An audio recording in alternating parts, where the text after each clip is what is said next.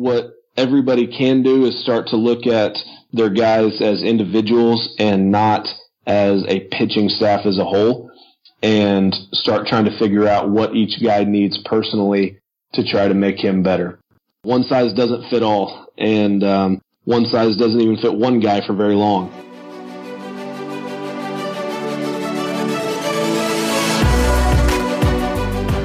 Hey, and welcome to Ahead of the Curve, your source for the most up to date coaching strategies for player and coaching development. I am Jonathan Gelman.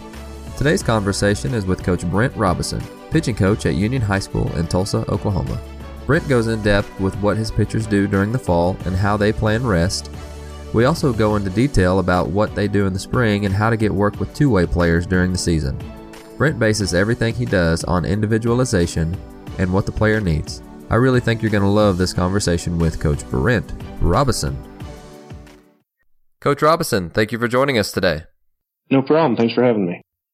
Can you start by telling us a little bit about your background and how you got your start in coaching? So I'm pitching coach at uh, Tulsa Union High School in Tulsa, Oklahoma. I uh, was actually a Union lifer. I graduated from Union High School in 2005, went there my whole life, and uh, so started coaching there actually the summer after I graduated, started helping coaching out our incoming freshmen in our summer league. Uh, as soon as I was done, done in college, I, uh, came back and started coaching and working a Union. So after college, what were your reasons for getting into coaching? I actually got a business degree in college and, uh, about halfway through my senior year kind of realized that that wasn't really what I wanted to do. I'd already spent um, four years coaching high school kids in the summertime and um, decided that that was kind of what I wanted to do. And so I, rather than changing my major at that point, I just went ahead and finished and got my alternative certification after that and went into coaching and, and teaching. The interactions between the kids that I was able, I was lucky enough to coach in those years while I was in college was just so much fun just it really what it, it also kind of gave me once I was done playing college baseball, it kind of gave me uh, the only competitive outlet that I had left at the time, and uh, so between that and just the the fun that I had working with young people trying to teach the game of baseball, uh, especially pitching, just it, it seemed like the only thing, the only logical step to take was to start coaching. So when I started at Union with you guys in 2012 I had no idea that the baseball team went by mules, and because the mascot is the Redskins. So, can you tell us why the baseball team goes by mules and how all of that got started? Uh, yeah, so we don't actually we don't consider it really a mascot. We're we're very proud of the Redskin mascot that Union High School has. We're very proud of that, and we definitely embrace that. So we we think of it honestly. We call it more of a fraternity, um, a baseball fraternity uh, more than a mascot. Uh, it was something that was started by the head coach that was there when I played at Union, um, and it's something that our current coach Sean Newkirk has uh, kept going. Basically, what what it came out of was uh, a mule is uh, an animal that is kind of a hybrid. It's built, uh, it's you know bred between a, a horse and a mule, and or I'm sorry, a donkey, and uh, it, it's not bred to look pretty. If you've ever seen a mule, you know what I'm talking about. Um, they're not made to look pretty and they're not made to be flashy or anything. They're just made for work. They don't require much food. They don't require much water. They just kind of put their nose in the dirt and pull the plow. That's kind of where that came from, kind of how we saw ourselves as a program and what we wanted to be like and continue to strive to be like. So that, that's kind of where that came from. So, can you give us a couple of words of what a mule looks like or what you guys look for? To us in our program, what, what a mule means is they, they show up for work every day. Um, even when it's not, you know, when it's, when it's 20 degrees outside and we can't go outside and we're, we're doomed for another day in the indoor facility, just, you know, hitting off, uh, tees and taking, uh, coaches batting practice or things like that. They, they have the same enthusiasm and same intensity that they would on a 75 degree spring day that we get to get outside and hit on the field. And, uh, especially, you know, specifically for our pitchers, um, you know, some of the things we do are not as much fun as others. Um, some of it's kind of tedious, um, but we believe that it's important. Um, we also, during the fall and even through our spring and the fall, um, our players all work out with our strength and conditioning coach three times a week at uh, 6:30 in the morning. And uh, even during the spring, during season, we work out twice a week during the morning at the same time, and just sort of doesn't a mule doesn't complain. A mule shows up for work, even when they don't always feel like it. They get the work done, and uh, they are ready to move on. So before we get into the nuts and bolts of the conversation, I just wanted to make this comment. I miss that indoor like crazy, and it's so funny to hear that whenever you say uh, we're doomed to the indoor because that indoor facility is unbelievable. yes, uh, we we are extremely blessed with having what I, I would consider uh, top in uh, indoor facility in the nation. We have a full uh, infield um, to practice on. Uh, we do split that with softball twice a week um, and every other Friday. And that, that is absolutely amazing. Our, our district is taking good care of us on that, and we, we couldn't be more happy with that. I guess to clarify, what I mean is just not being able to get out on a baseball field. But absolutely, we uh, we have no complaints about the indoor facility we get to work in. So let's go ahead and jump right in. What does a typical week look like for you guys in the fall? In the fall, we because we have so many players that are playing uh, football and uh, basketball. Um, we even have some cross country runners um, on our team. We have a, a really cool opportunity for the varsity coaching staff to be able to work very closely with our incoming freshmen all the way through our seniors. And so early on in the fall, uh, while that, uh, while we have time to be outside when the weather is nice, time permitting, we, we like to get outside and we do a lot of ground ball work, a lot of fly ball work we uh, we take a little little break from uh, working on the hitting aspect as often. Basically, Monday through Friday, Monday through Thursday, we are doing strictly baseball things in the afternoons with our players. We are working on defensive skills, working on defensive situations um, with the pitching staff. We are at that point, uh, depending on the pitcher, and it's very specific to each pitcher, but they're either working on some of them are resting uh, from from the summer. Some of them are working on mechanical improvements. Some of them are working on uh, velocity improvements at times.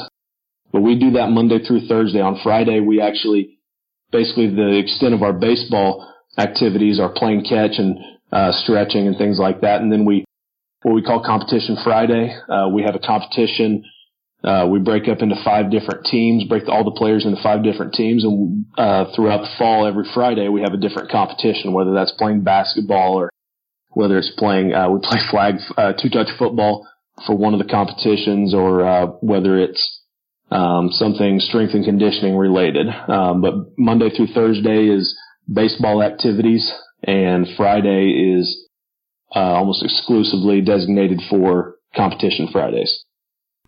Now, all of this is during the hour. What are your time restrictions?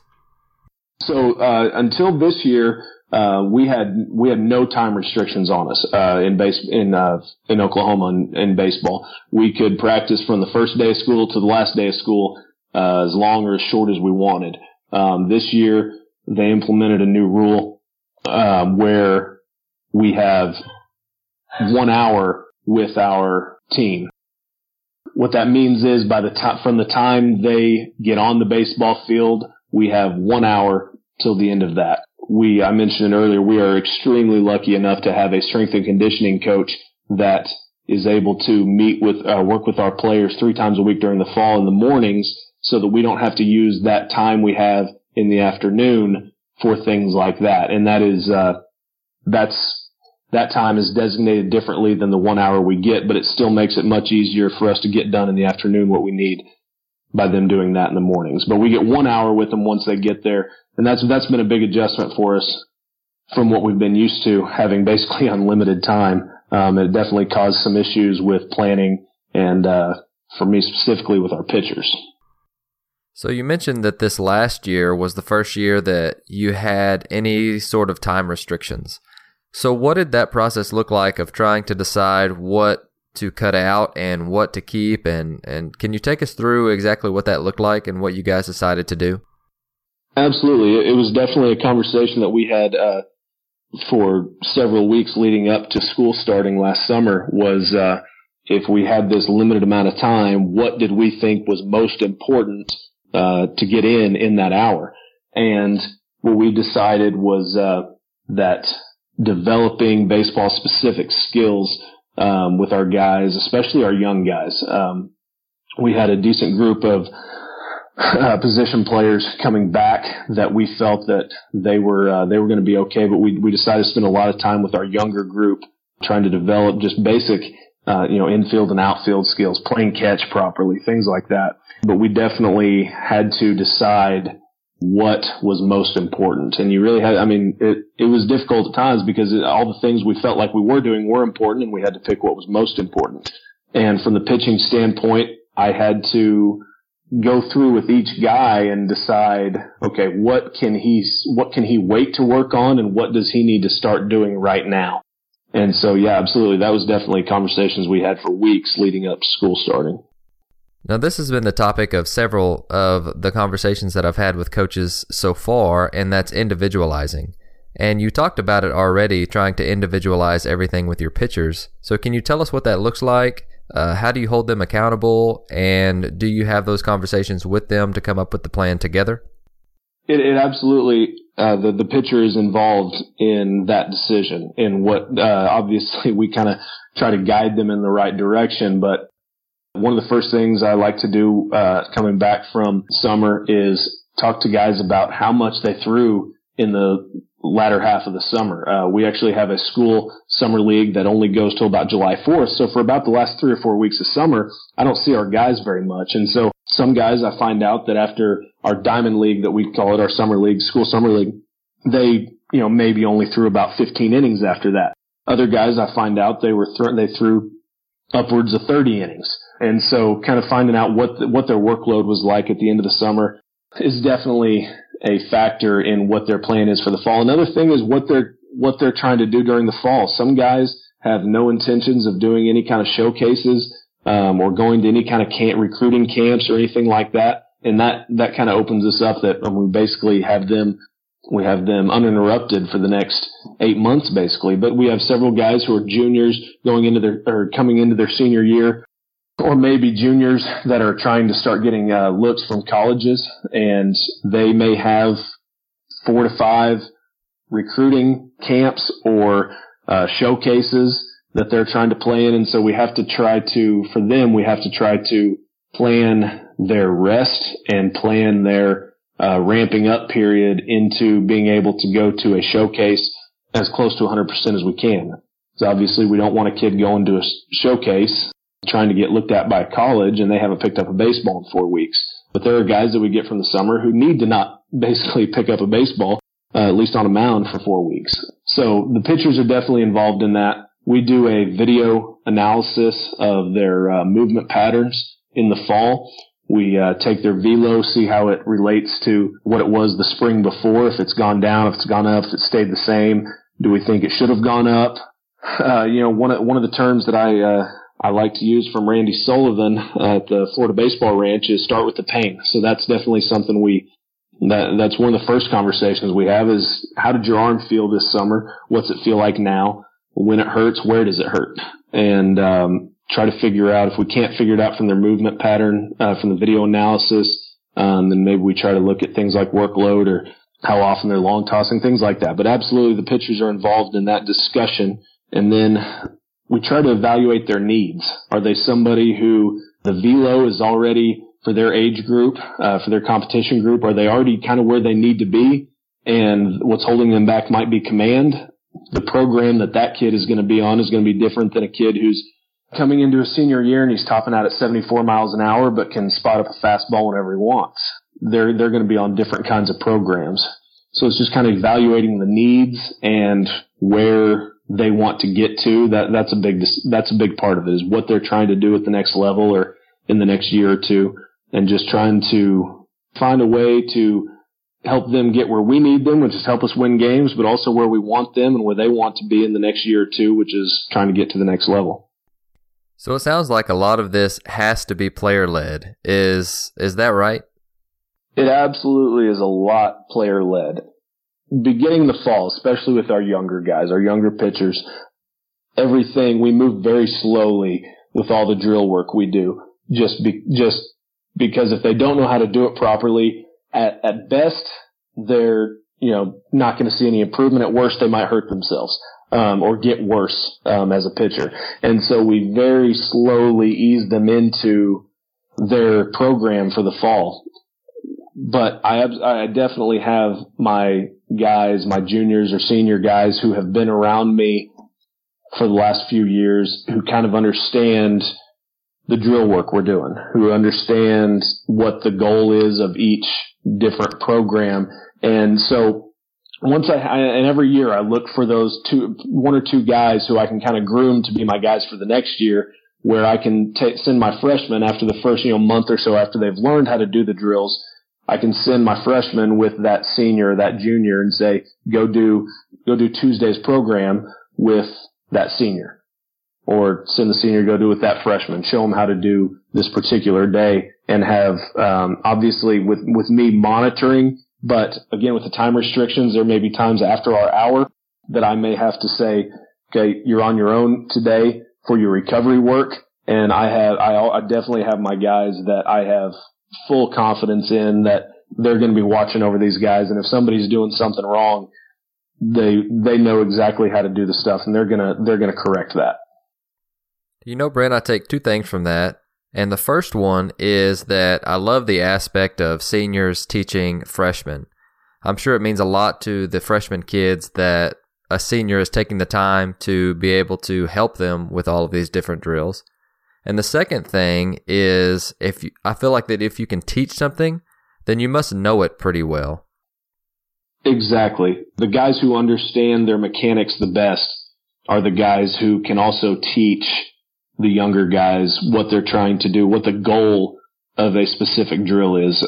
That, I mean, that's invaluable. If you, if, to be able to teach something to somebody, I think you have to at least have an understanding for yourself. Not saying you have it completely figured out uh, for everybody, but you at least have an understanding of how it relates to your personal movement pattern kind of what you know what the goals are of certain certain drill work and I definitely see that guys tend to kind of figure things out more as they start having to show it to other people. And what you said about team building and you know senior talking to freshmen that's that's that you hit the nail on the head with that. Every year we have freshmen who um, in some of our team building conversations, um, which I'm sure we'll talk about later, that mention a senior pitcher taking the time to help them with their drill work. And so I absolutely think that's a big part of it. Well, and anytime you can have teammates promote dialogue, I think that's awesome and asking questions about the game. But you also might have some players that are asking teammates questions that they wouldn't ask the coaches because they're too embarrassed to do so. For sure. For sure. You know, some of the freshmen we get for whatever reason just seem you know, kind of, I mean, very, they don't like talking to really anybody. They're just, they, they seem very nervous to be there. So when that comes from another player, I think it kind of eases the, the pressure that they may put on themselves. Um, and just understand that, you know, drill work, the, the things we do is, it's not to put pressure on anybody. It's just something everybody does to try to make everybody better. So you've already mentioned a couple of different resources that you like to use, but while we're on the subject, what are your favorite resources to use? So I would say uh, the people that I, I, I try to take. I wouldn't say just one person. Ron Wolforth at the Texas Baseball Ranch um, is kind of what really got me interested. Uh, he's who really got me interested in studying pitching the way I have, and uh, one of somebody who's come along after him, uh, Randy Sullivan at the Florida Baseball Ranch. Now it used to be the Armory uh, down in Tampa, Florida. Now it's the Florida Baseball Ranch. Eric Cressey, uh, definitely. Paul Nyman, his original work on pitching, his original studies on pitching, um, kind of changed my views of what pitching movement patterns should kind of be like. Brent Pourciau is somebody that I've uh, studied in the past and really enjoyed listening to and watching online. You know, there, there's some guys that I have that I can put them on almost to the T uh, the Randy Sullivan program for fixing a forearm flyout, and it works for them. Um, or there may be somebody with velocity who they they've got a minor disconnection in in some part of their movement pattern that you know one one plan works for them, but there's guys that it's what really kind of keeps me jumping around from trying to listen to what everybody has to say out there in the pitching world is that every year I've got somebody that doesn't fit the mold, seem to fit the mold of what I'd like to do with the program as a whole. And so in, in a way that kind of pushes me to try to find new ways and keep trying to find new ways to reach guys. I'd like to say we had just one program that we use. We, we really don't. You know, one of the things that I, I tried to learn from Ron Wolforth is that if I have, um, I have 13 pitchers on our varsity roster this year and I should have 13 different pitching programs. Um, I wouldn't say I quite have 13, but I try to have as, I try to have one for each guy specifically rather than just trying to say this is our program and this is what we're going to do. By the way, I forgot to mention the driveline guys. The info they have on uh, and the studies they've done on weighted balls, improving arm action, things like that, and, and velocity. That that has played a big role in our program as well. So you talked earlier about being competitive and competitiveness. Is there a way that you guys integrate competition into practices? This is something that our, our head coach has always wanted to do and always been good at doing. We find little ways uh, defensively to create competition or uh, offensively, or whether we're doing a um, coach pitch inter squad or a full inter squad. I enjoy with our pitchers doing competitive bullpens. So every time a bullpen is thrown by one of our guys, they're going against somebody. And uh, that person that they're going against, the pitcher they're going against, charts them and they chart the person they're going against. And whether it's hit spots or whether it's early in bullpens, it's how many strikes did you throw? You know, we're not worried about can you paint the black on the outside, out on the outer half. It's can can you throw a strike? How many strikes can you throw in that 25 pitch bullpen? And uh, then we obviously progress as we go. But even when we're doing side work, you know, we've done things like uh, we've played. We have nets that are pitching nets, target nets that are uh, broken up into nine different squares. We've done things like tic tac toe bullpens where you get up and you, uh, you have groups of pitchers going against each other where you have to get, you know, three in a row. You, uh, or we do horse, um, with that same net where you have to call your shot and the next, if you hit it, the next pitcher has to replicate it. Or we do things where they get to call their, call their spot where they, if they want it in the upper right hand corner, if they call it, they get two points. If they miss, they get zero. If they're within one square, they get one point. Really, the, possibilities are kind of endless on how you can make command, especially with command. If you have the, the right kind of targets, command is an easy way to make competitions out of. But I definitely think, you know, in a game, I think the number one thing we want them to do is compete. And so if that's what we want them to do in a game, then their practice should have at least some form of competition in it. No, definitely. And that sounds like a whole lot of fun but it also doesn't sound like you guys are shagging and running a whole lot of poles. well, they get plenty of conditioning in, but no, they're, they're not running poles. Um, it's we uh, it's more quick, um, high intensity cardio work, um, whether it's sprints or whether it's we a jump rope or whether it's some kind of uh, rope agilities or I'm sorry ladder agilities. We we try to keep it mainly to short intensity, short intense uh, bursts of cardio activity. So, Brent, we can't talk about the fall without bringing up the Mule Challenge. So, can you tell us about what the Mule Challenge is? So that again, that's uh, every Friday. Um, that we we don't do much baseball related on Fridays in the fall. Uh, we have a uh, weekly competition. Uh, we break our teams, uh, break our program, basically all the kids we have in the fall into five to six teams, depending on how many kids we have that fall. And the uh, the seniors are the we pick seniors that are the captains of that team, and then they draft their team from a full list of the uh, kids in the program, all the way down to our freshmen. And you know, we in the past we've played basketball before. We played flag football or two touch football. Uh, we do things like weighted sled pulls.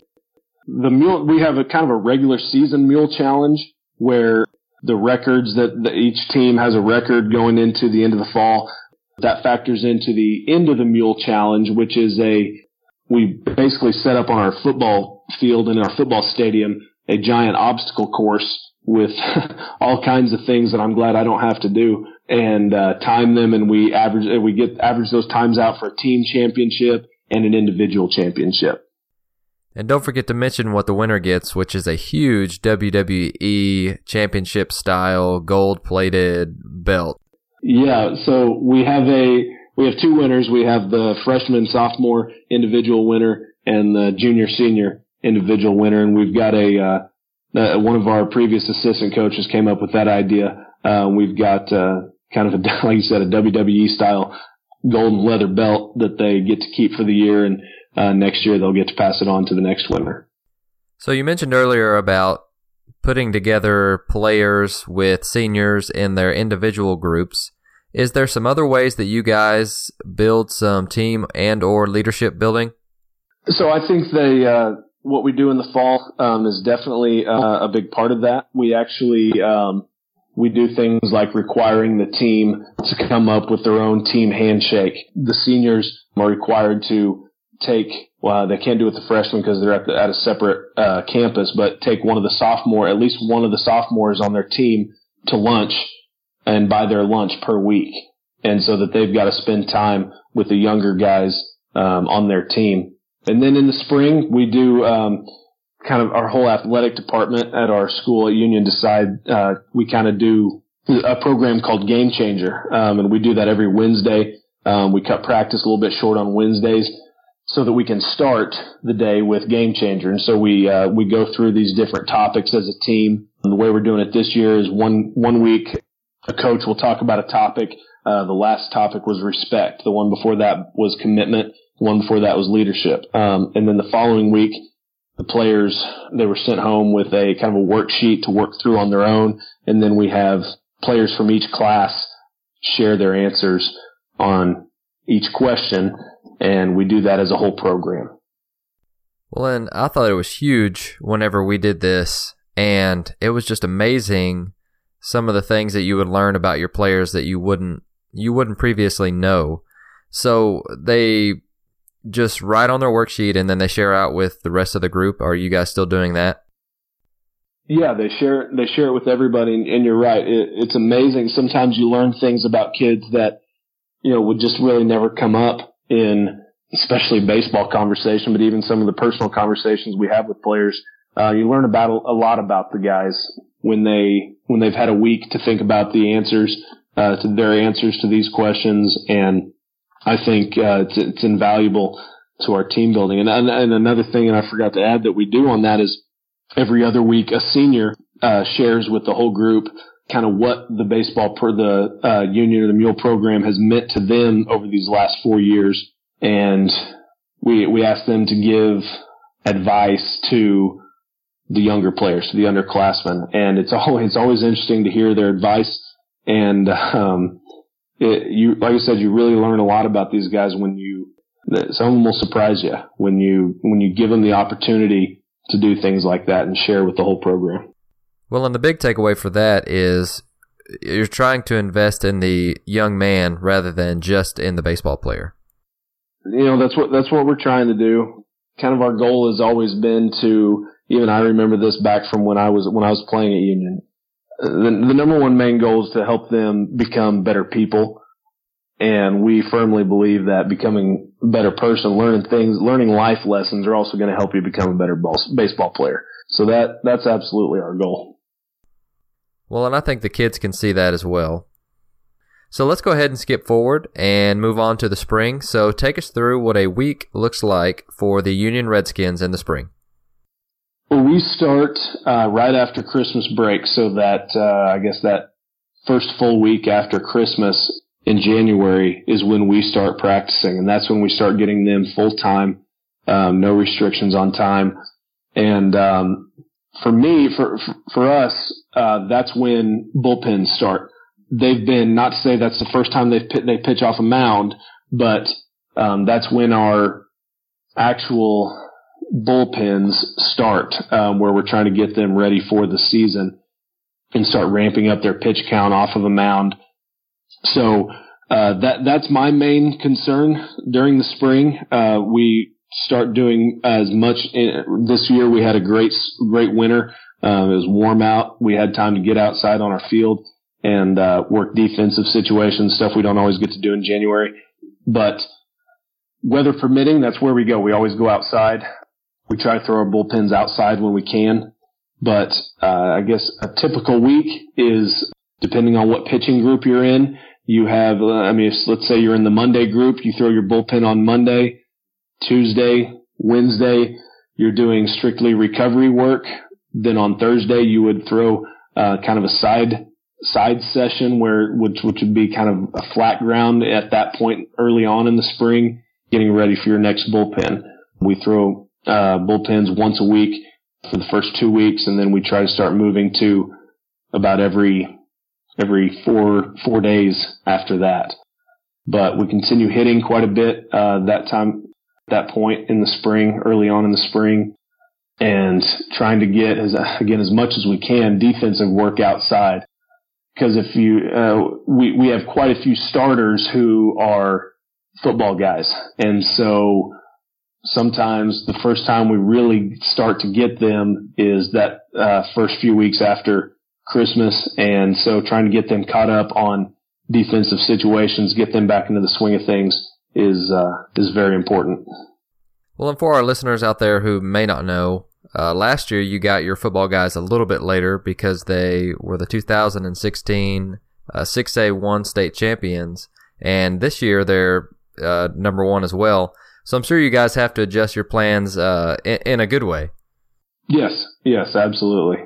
We're definitely proud of our football guys, and we, you know, we love having football guys because I think they bring a kind of a level of intensity to the baseball program that may not otherwise be there. Um, but especially when they're coming off a state title, I think we have three starters in our starting lineup and including a couple, and then a couple pitchers that were a part of that state championship team. And anytime you have somebody who, uh, guys coming to, into your program and into your team that know how to win championships, I think that's definitely good for the culture of the program. Absolutely. Now you talked about getting all of this pitching work in. How many pitcher onlys do you have? I have two this year. Um, that's the fewest I've ever had as a varsity coach. And so you apparently have a lot of two way guys. How do you get work in for them? So that definitely causes some challenges at times because, uh, you know, one of, I would say our top reliever this year is also our three hole. And uh, obviously his offense is a big part of our team. And so I try not to take away, take away from his, uh, offensive time, from his, from him, from his hitting time. But also I, I, I'm very lucky to have a head coach who has told me, not only me, but our players that if you are a pitcher who also plays a position and hits, if it's a day that, or if it's a time of practice that you need to do something for pitching, then you are a strictly pitcher only for that 10 minutes or that 30 minutes if that's how long uh, I need them. So I'm very lucky to have a head coach who puts a big priority. Uh, basically, he, it's understood that if something needs to be done pitching wise, that takes precedence over anything else. So it sounds like that you guys just plan everything around your pitching schedules. Yes. Yes, that's right. So let me ask you this question. How do you know whether the plan that you've put into place is working or not? It's a good question because sometimes it's harder to tell than others. I guess the, the first place I look is, uh, are they getting outs? uh, this time of year, are they getting outs or are they not getting outs? And earlier on in the year, before you have things like that to measure, measure it with, I look at things like velocity. Are they at least equal to their peer group in average velocity for their age group? Uh, or are they behind or are they plus or, you know, you can, you look at their command, which we know from charting their bullpens or, um, you know, sometimes the biggest thing is how do we get a guy healthy? You know, he's, he's at a three to four on a scale from one to ten, a three to four arm pain every time he takes the mound. You know, what's causing that? And so for some guys, we spend almost an entire fall trying to find out how can we get you to throw a baseball without any pain. So it, again, it just kind of depends on the guy. Sometimes it's the radar gun. Sometimes it's the uh, bullpen chart. Sometimes it's the ERA. And, uh, so it, it just kind of depends on what that guy's needs are. But we, we also continue, uh, we video, uh, several video analysis throughout the year to see if anything's changing. So one of the first things I can do is if a guy's velo drops two miles an hour from December to February, well, we can look at his February video and say, well, has anything changed with his movement pattern that might cause that? Or if there's any kind of pain going on that might cause that. So we continue monitoring things like that for sure. Well, you've already given us a few things, but is there anything unique that the Union Redskins do that nobody else in the state or the country does? You know, I uh, I, I don't I've I've never been a part of any program other than this one, so it's kind of hard for me to answer that question. Um, so like I said, I haven't been a part of any other program. I like to think that we that we do things the right way, or at least we try to, or do things the best way we we can what everybody can do is start to look at their guys as individuals and not as a pitching staff as a whole and start trying to figure out what each guy needs personally to try to make him better. Because, uh, and again, I'm going to quote Ron Wolforth, one size, uh, one size doesn't fit all. And, um, one size doesn't even fit one guy for very long. And so I think just trying to constantly evaluate where you're at and find out what each guy needs is something that uh, you can't you can't get it next week, but you can start doing it next week if that makes sense. No, absolutely. And I love the ideas about you know competitive bullpens and competitive side work and coaches all the time want to talk about you know how their kids aren't competitive well you know what are you doing to make your kids competitive in practice what are you doing to make everything a competition Absolutely. Anything can be a competition. Well, let's get into the advice section a little bit. And this is something that I never realized I struggled with until it actually happened. And that's what to say on a mound visit. Because I got out there and I was like, oh crap, what, uh, what do I say whenever I get out there? So tell us, what does Brent say on a mound visit? again, again, it depends on the guy. But usually I, it has something to do with refocusing, getting them to refocus on the task at hand. Whether that's they've, you know, an error, a couple errors have been made behind them or whether they've, they've walked a guy or walked two guys or something like that, trying to just refocus them. Other, a lot of times it's, uh, I'll be honest, I, I don't even, I just kind of try to fill some time to give them a breather. Sometimes, you know, you can tell they're just getting a little, uh, flustered and they're getting, the pitches are starting to seem kind of high uh, high intensity pitches, high pressure pitches, and you just want to go out there and kind of calm them down a little bit. It's funny you ask that because I I always remember uh, growing up, my dad would come to watch a game and well, what would Coach so and so say to you when he came out to the mound? And I usually my answer was, you know, I don't really remember. So I, I don't know if it's so much what what you say to him on the mound, as long as it's uh, some guys it's trying to stay very positive. Other guys, some some guys need a little kick in the butt to get them going, but it it just kind of depends on the guy. So Brent, now you've been a coach for several years. If you could go back in time and tell your first year self something, what would that be? first of all, calm down and quit yelling so much.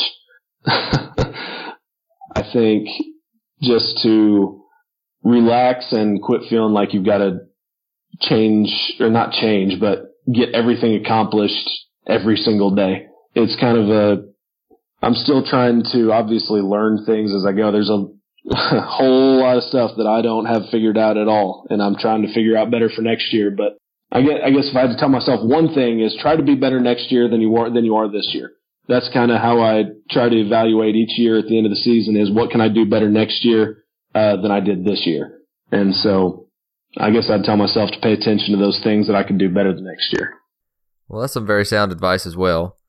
So, talk to us about these resources that you use. Did they come just from self discovery, or is it something that you started looking into whenever you started your coaching career, or even going back to college? Is it something that you started to try and do to improve your career? So, I, I started paying attention to some of the, I guess, quote unquote, new age pitching thinking when I was still in college.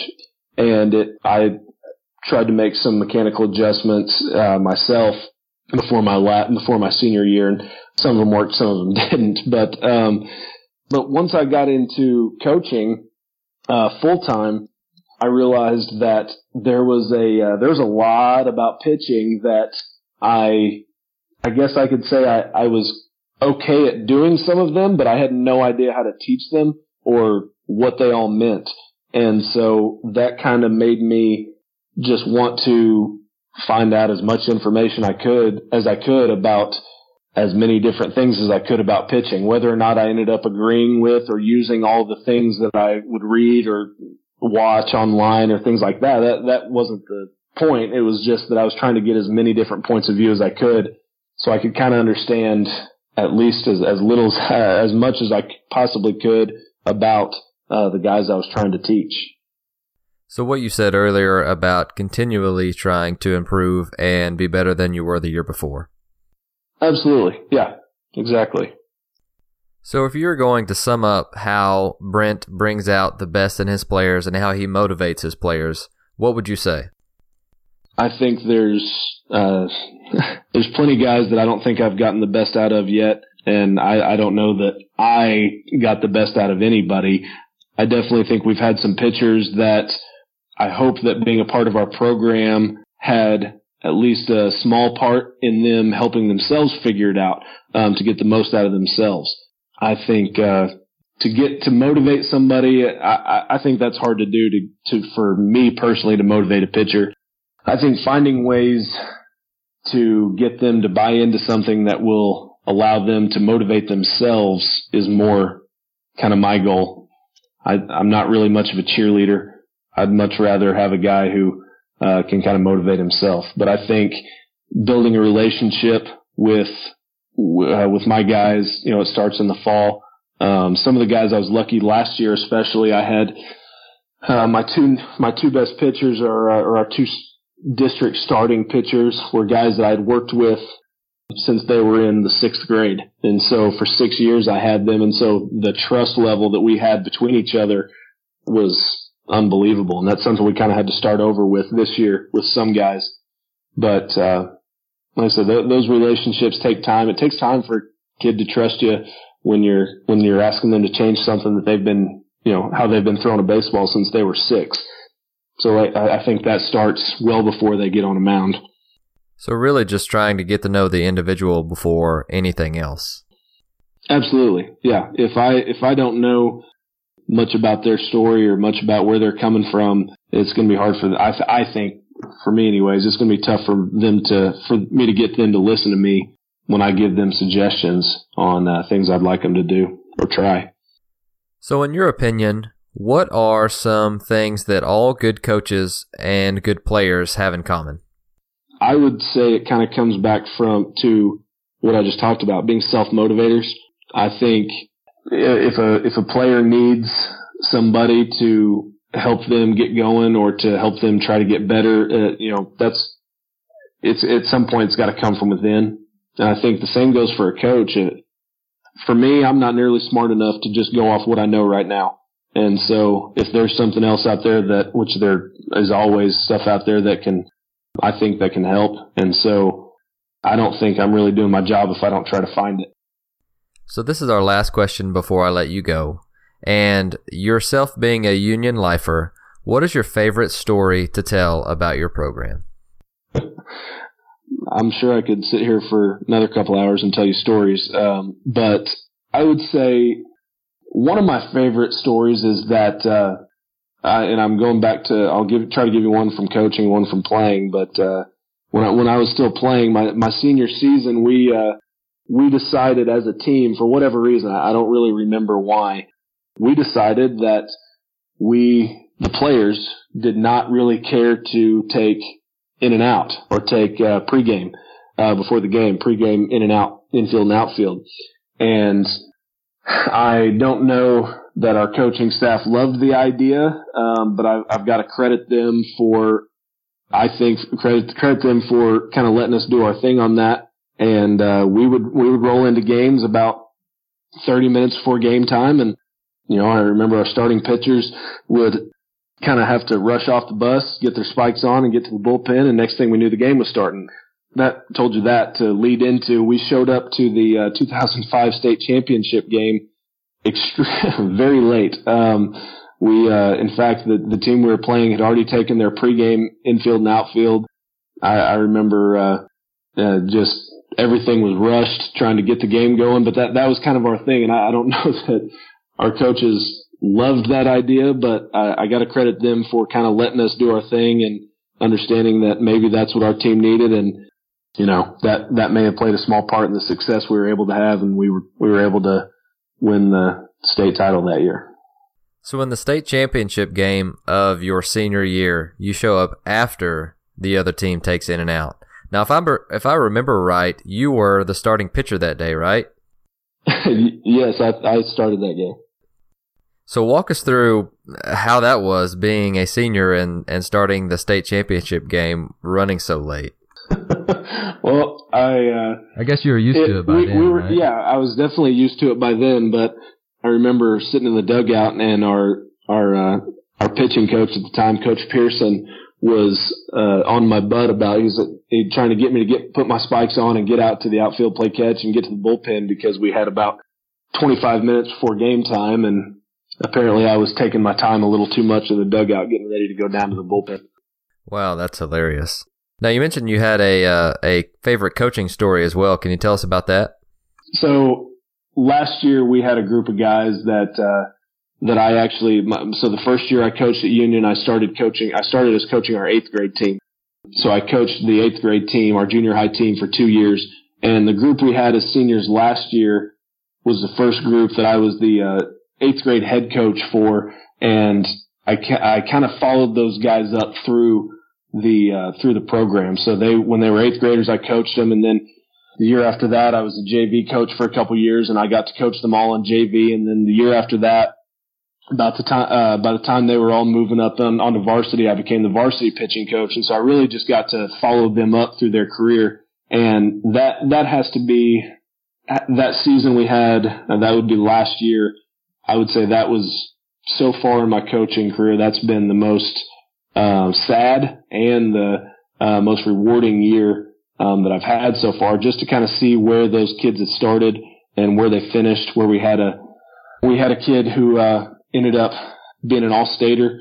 He was our number one, uh, kind of one A. We had kind of a one A, one B situation last year, and he was one of our number one pitchers. Um, he was also our starting starting uh, right fielder and uh, batted two hole for us. Seeing kind of where he came from, which was not that, uh, to see him get to an all-state situation where he was at and then watch another one of our pitchers uh, go to play Division One school at the University of Chicago, um, and then um, going to uh, see uh, several other of our players go to play college baseball. It was just cool to kind of watch them on their journey.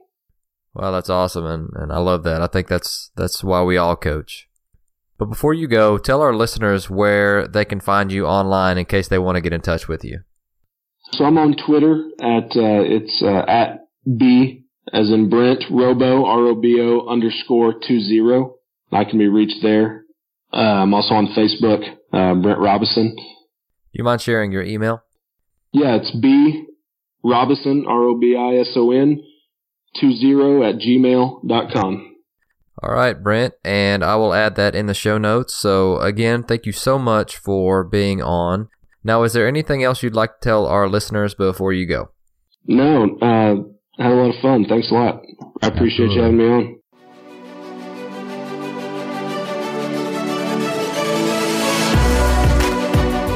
Thank you for listening to Ahead of the Curve. I would love to get in contact with you to hear your thoughts on the podcast. There are two easy ways to do that. You can email me at jgelner7 at gmail.com or find me on Twitter at AOTC underscore podcast. Also, do you like to share ideas and have conversations with other baseball coaches? Just go to facebook.com and search Ahead of the Curve Coaches to join our group. It's free, so what have you got to lose? If you're enjoying the podcast, please consider leaving a rating so others can find the show. Thanks for listening and have a great week.